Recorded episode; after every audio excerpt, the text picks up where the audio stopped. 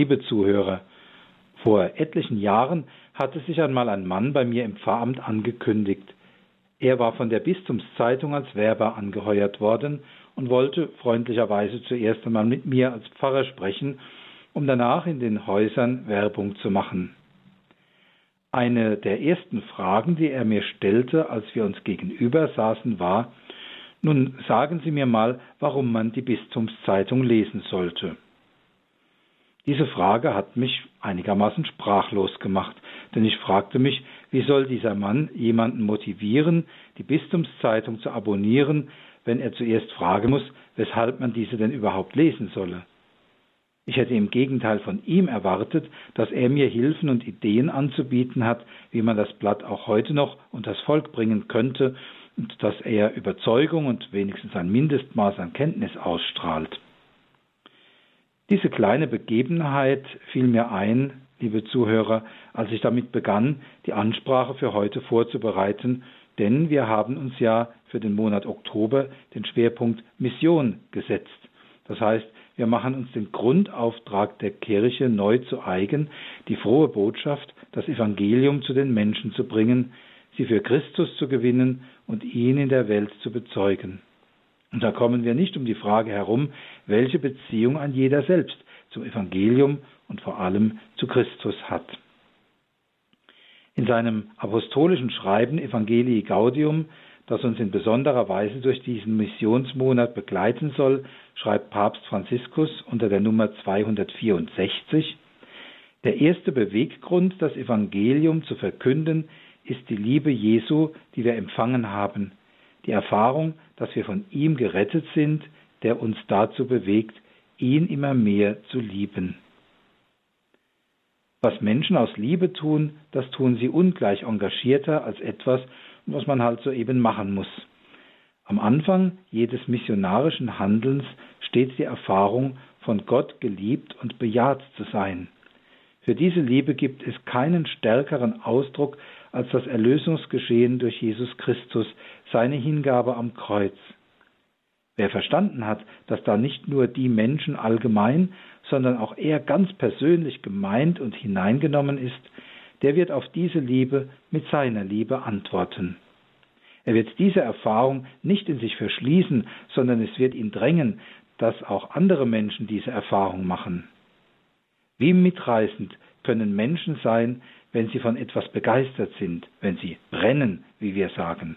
Du hast schon gehört, dass dies und das passiert ist, dass ein bestimmtes Problem endlich gelöst ist, dass der Fußballverein im letzten Moment gewonnen hat und doch noch Meister geworden ist, was ich im Urlaub alles erlebt habe.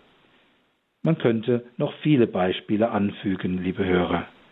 Wovon das Herz voll ist, davon spricht der Mund, heißt es im Lukasevangelium und in der neuen Übersetzung gar, wovon das Herz überfließt.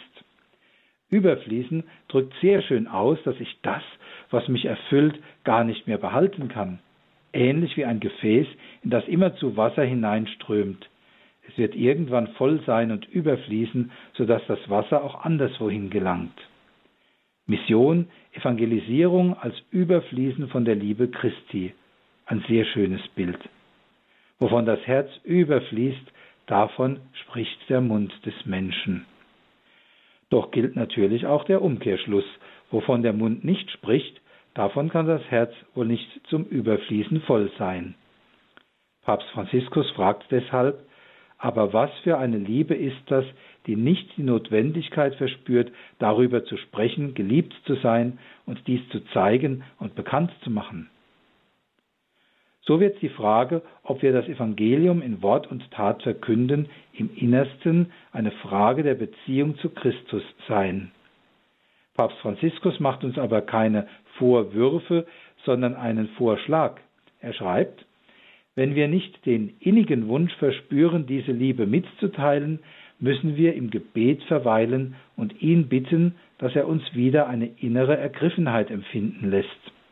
Wir müssen ihn jeden Tag anflehen, seine Gnade erbitten, dass er unser kaltes Herz aufbreche und unser laues und oberflächliches Leben aufrüttle. Wenn wir mit offenem Herzen vor ihm stehen und zulassen, dass er uns anschaut, erkennen wir diesen Blick der Liebe. Wie schön ist es, vor einem Kreuz zu stehen oder vor dem Allerheiligsten zu knien und einfach vor seinen Augen da zu sein. Wie gut tut es uns zuzulassen, dass er unser Leben wieder anrührt und uns antreibt, sein neues Leben mitzuteilen. Soweit Papst Franziskus. So ist die treibende Kraft der Evangelisierung der Herr selbst. Deshalb müssen wir ihn in unsere Herzen einlassen. Es ist deshalb kein Zufall, dass Papst Franziskus in diesem Zusammenhang die Anbetung erwähnt. Die Anbetung macht uns bewusst, dass nicht wir die Macher sind, nicht wir machen Mission, nicht wir machen die Kirche.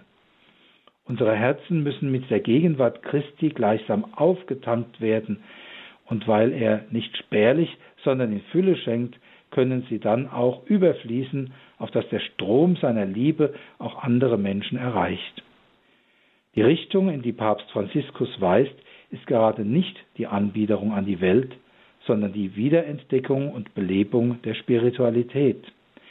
Es ist, so schreibt er, notwendig, einen kontemplativen Geist wiederzuerlangen, der uns jeden Tag neu entdecken lässt, dass wir Träger eines Gutes sind, das menschlicher macht und hilft, ein neues Leben zu führen. Es gibt nichts Besseres, das man an die anderen weitergeben kann. Wir sehen, liebe Zuhörer, dass wir bei aller Notwendigkeit der Evangelisierung nicht einfach aufs Geratewohl hinaus marschieren, sondern immer aus der Rückbindung an den Herrn, erfüllt von der Erfahrung seiner Gegenwart und gestärkt durch die Gewissheit, von ihm geliebt und erlöst zu sein. Der Missionsmonat Oktober fordert uns heraus, uns selbst neu zu evangelisieren, das heißt unsere Beziehung zu Christus zu verlebendigen um aus der Erfahrung seiner Gegenwart heraus überzufließen und anderen mitzuteilen, was uns selbst mit Hoffnung und Freude erfüllt. Der erste Beweggrund, das Evangelium zu verkünden, ist die Liebe Jesu, die wir empfangen haben. Lassen wir sie neu in unsere Herzen ein, damit sie uns antreibe, die frohe Botschaft erfahrbar zu machen in Wort und Tat. Der Herr sei mit euch. Und mit deinem Geiste. Es segne und behüte euch der allmächtige und barmherzige Gott, der Vater und der Sohn und der Heilige Geist. Amen. Gelobt sei Jesus Christus. In Ewigkeit. Amen.